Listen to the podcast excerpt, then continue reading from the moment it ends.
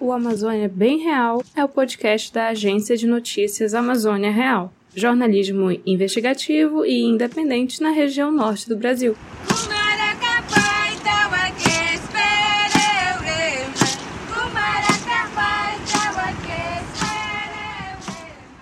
Olá, como é que você tá? Eu sou a Maria Cecília, apresentadora do podcast Amazônia Bem Real. Mas a gente já se conhece, né? Esse já é o quarto episódio e eu nem acredito que é o último dessa temporada especial de aniversário. São muitas histórias pra gente contar.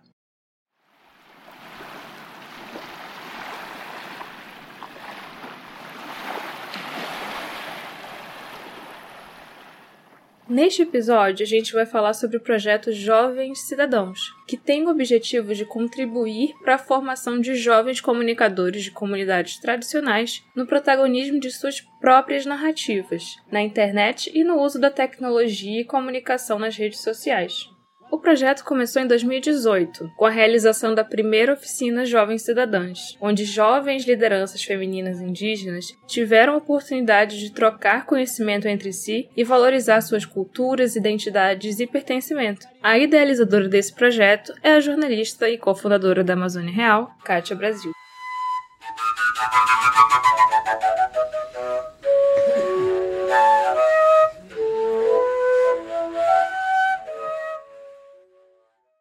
Kátia já participou do nosso primeiro episódio dessa temporada, falando principalmente sobre a fundação da Amazônia Real. E agora ela está de volta aqui com a gente para contar sobre os jovens cidadãos e como foi a idealização desse projeto tão incrível. Então, bem-vinda de volta, Kátia. Eu queria que você contasse para a gente como que surgiu a ideia do projeto Jovens Cidadãos.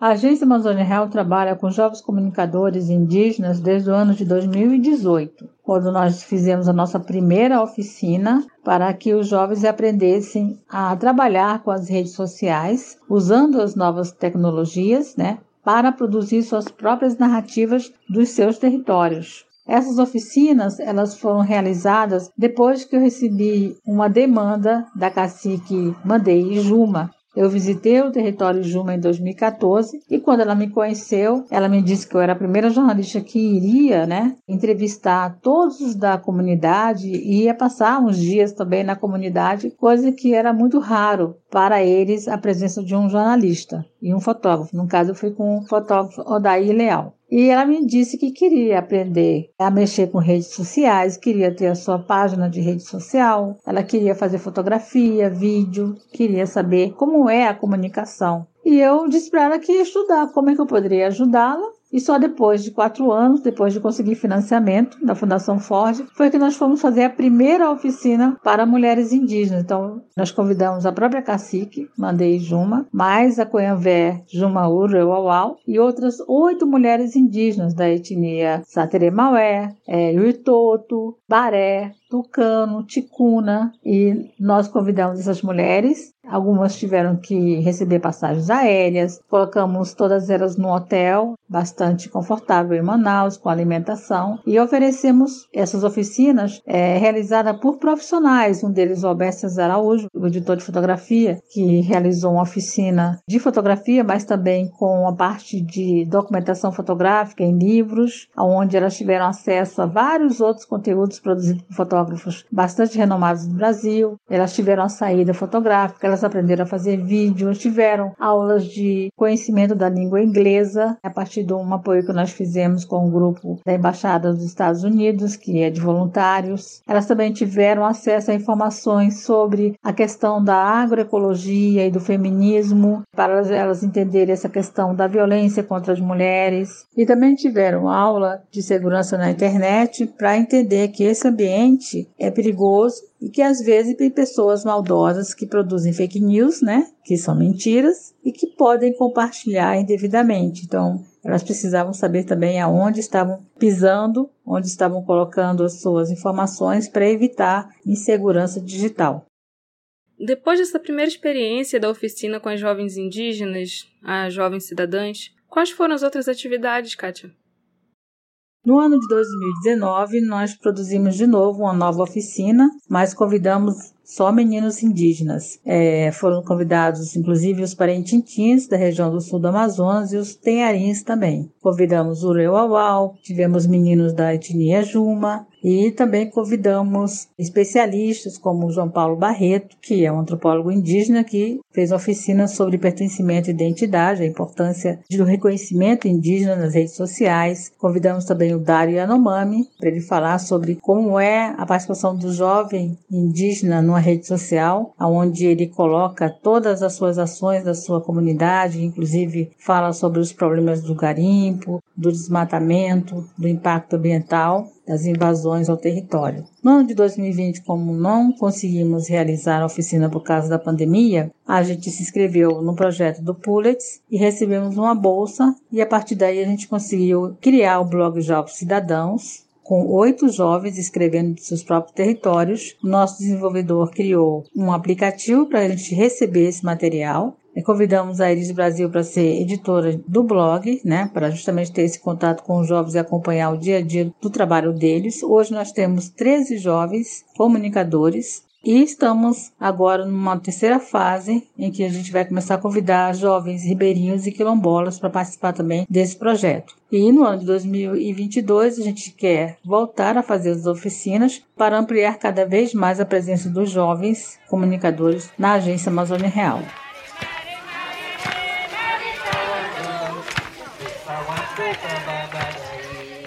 Entre os 13 atuais jovens que participam do blog Jovens Cidadãos da Amazônia está Puré Juma Uruê Uauau, que escreve a partir da aldeia Juma, em Canutama, no sul do Amazonas.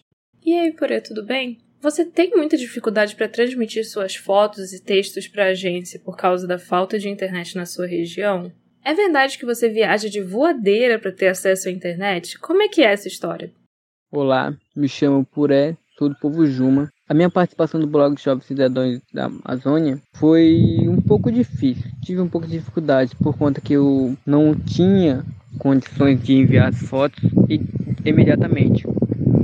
Ou seja, ocorria algumas, algumas coisas na comunidade, eu registrava, mas eu não pude enviar naquele exato momento, por conta que a internet não tem na aldeia. E para mim ter acesso à internet, precisava chegar na Vila Suan e conectar numa rede de Wi-Fi que tem aqui na vila. Aí com isso eu conseguia enviar as fotos. O texto eu conseguia elaborar na minha aldeia, fazendo de acordo com o que a fotografia mostrava. Ou seja, ocorria algum evento, alguma atividade, por exemplo, plantação, fazendo farinha, essas coisas, eu conseguia registrar as fotos e na mesma hora eu conseguia fazer o texto. Então com isso para mim não foi difícil, mas a maior dificuldade que eu tive foi é, não conseguir enviar a foto imediatamente por conta que na aldeia não tem internet. Então essa foi uma grande dificuldade que eu tive no momento. Mas, graças a Deus, por enquanto, isso não me impediu de enviar as fotos, não me impediu de poder participar do blog Jovens Cidadãos da Amazônia. Então, eu fiquei bastante grato, eu fiquei muito feliz e honrado por participar desse blog. Apesar deste relato mostrar o quanto a desigualdade tecnológica ainda é presente e forte na Amazônia, o espaço do blog Jovens Cidadãos se tornou um canal muito relevante para os jovens indígenas. Como é que você vê isso, Pura? Eu pude mostrar algumas dificuldades e mostrar a realidade da minha comunidade. E também a parte boa, como existe algumas dificuldades na minha comunidade, também a parte cultural, o desenvolvimento, a parte tradicional da nossa comunidade. Então, para mim, foi uma grande honra poder participar do blog Jovem Cidadão da Amazônia.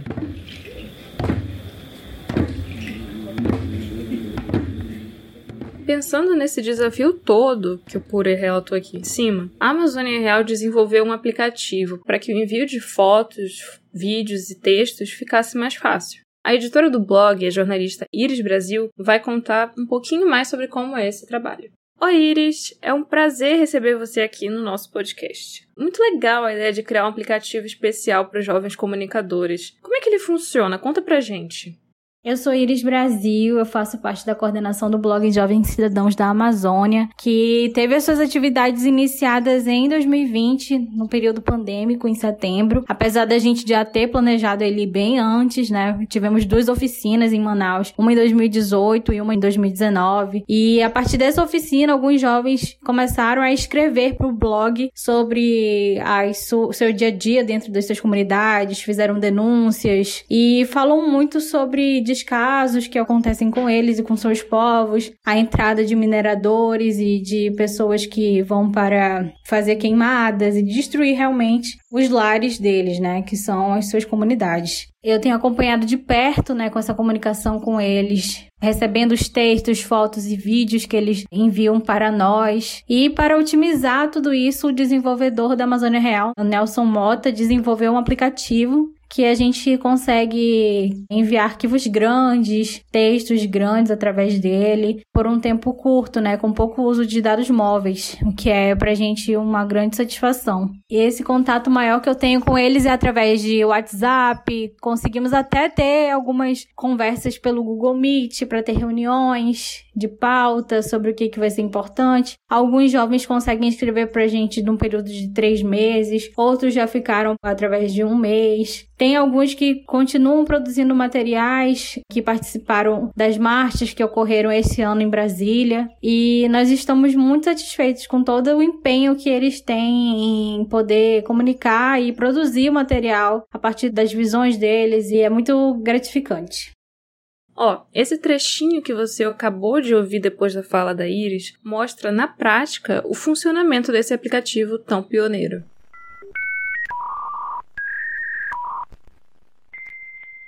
A indígena Josiane Parintintim também participa do blog Jovens Cidadãos da Amazônia. Ela envia as notícias da sua aldeia na terra indígena em Humaitá, também no sul do Amazonas. Oi, Josiane. Você usa o aplicativo para enviar suas notícias da aldeia, né? Como é que é para você a sensação de ler as suas matérias no blog?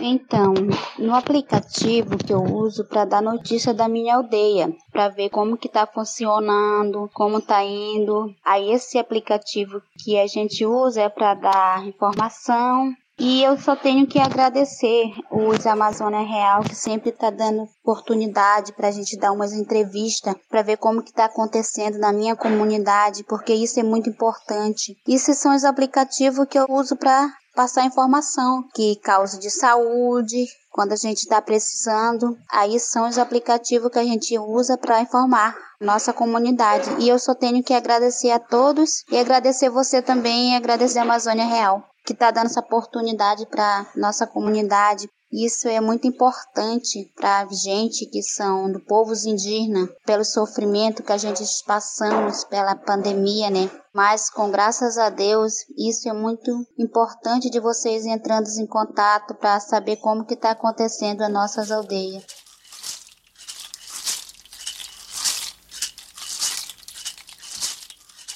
Em Manaus, a indígena Samela Satere Maué participou da primeira oficina Jovens Cidadãs em 2018 e também integra a equipe atual do blog. Oi Samela, seja muito bem-vinda ao Amazônia Bem Real. Você pode contar pra gente como é essa experiência de trabalhar sua própria narrativa, sua própria voz como influenciadora digital? Fala pessoal, aqui é Sansatere Malé e eu participei da primeira oficina de jovens cidadãos da Amazônia Real e está sendo incrível ter essa experiência de trabalhar com a minha própria narrativa nas mídias sociais. A partir dessa primeira oficina que a Amazônia Real nos concedeu eu pude trabalhar como jovem comunicadora e em várias vertentes, como o canal Reload, como a PIB, como a articulação das mulheres indígenas guerreiras da ancestralidade e principalmente na minha comunidade, que é a Associação de Mulheres Indígenas Sateré Maué, onde através dessa formação a gente pôde melhorar a comunicação, a questão de vídeo, a questão de fotos e imagens e levar a nossa perspectiva para as pessoas, falar do nosso próprio ponto de vista, o que a gente sente, ter o protagonismo de falar das nossas vivências, das nossas especificidades e das nossas atividades. Esse protagonismo é todo nosso e foi muito importante para mim. A experiência está sendo incrível. Taiwaco, Sessemenhumbé, Amazônia Real.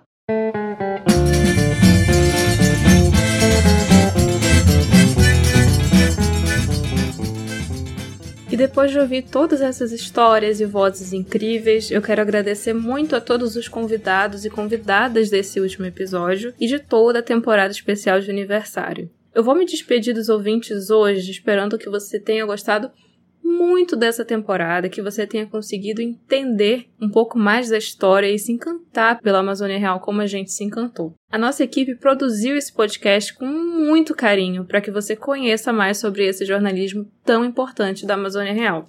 Um grande abraço e espero que a gente volte logo a se encontrar.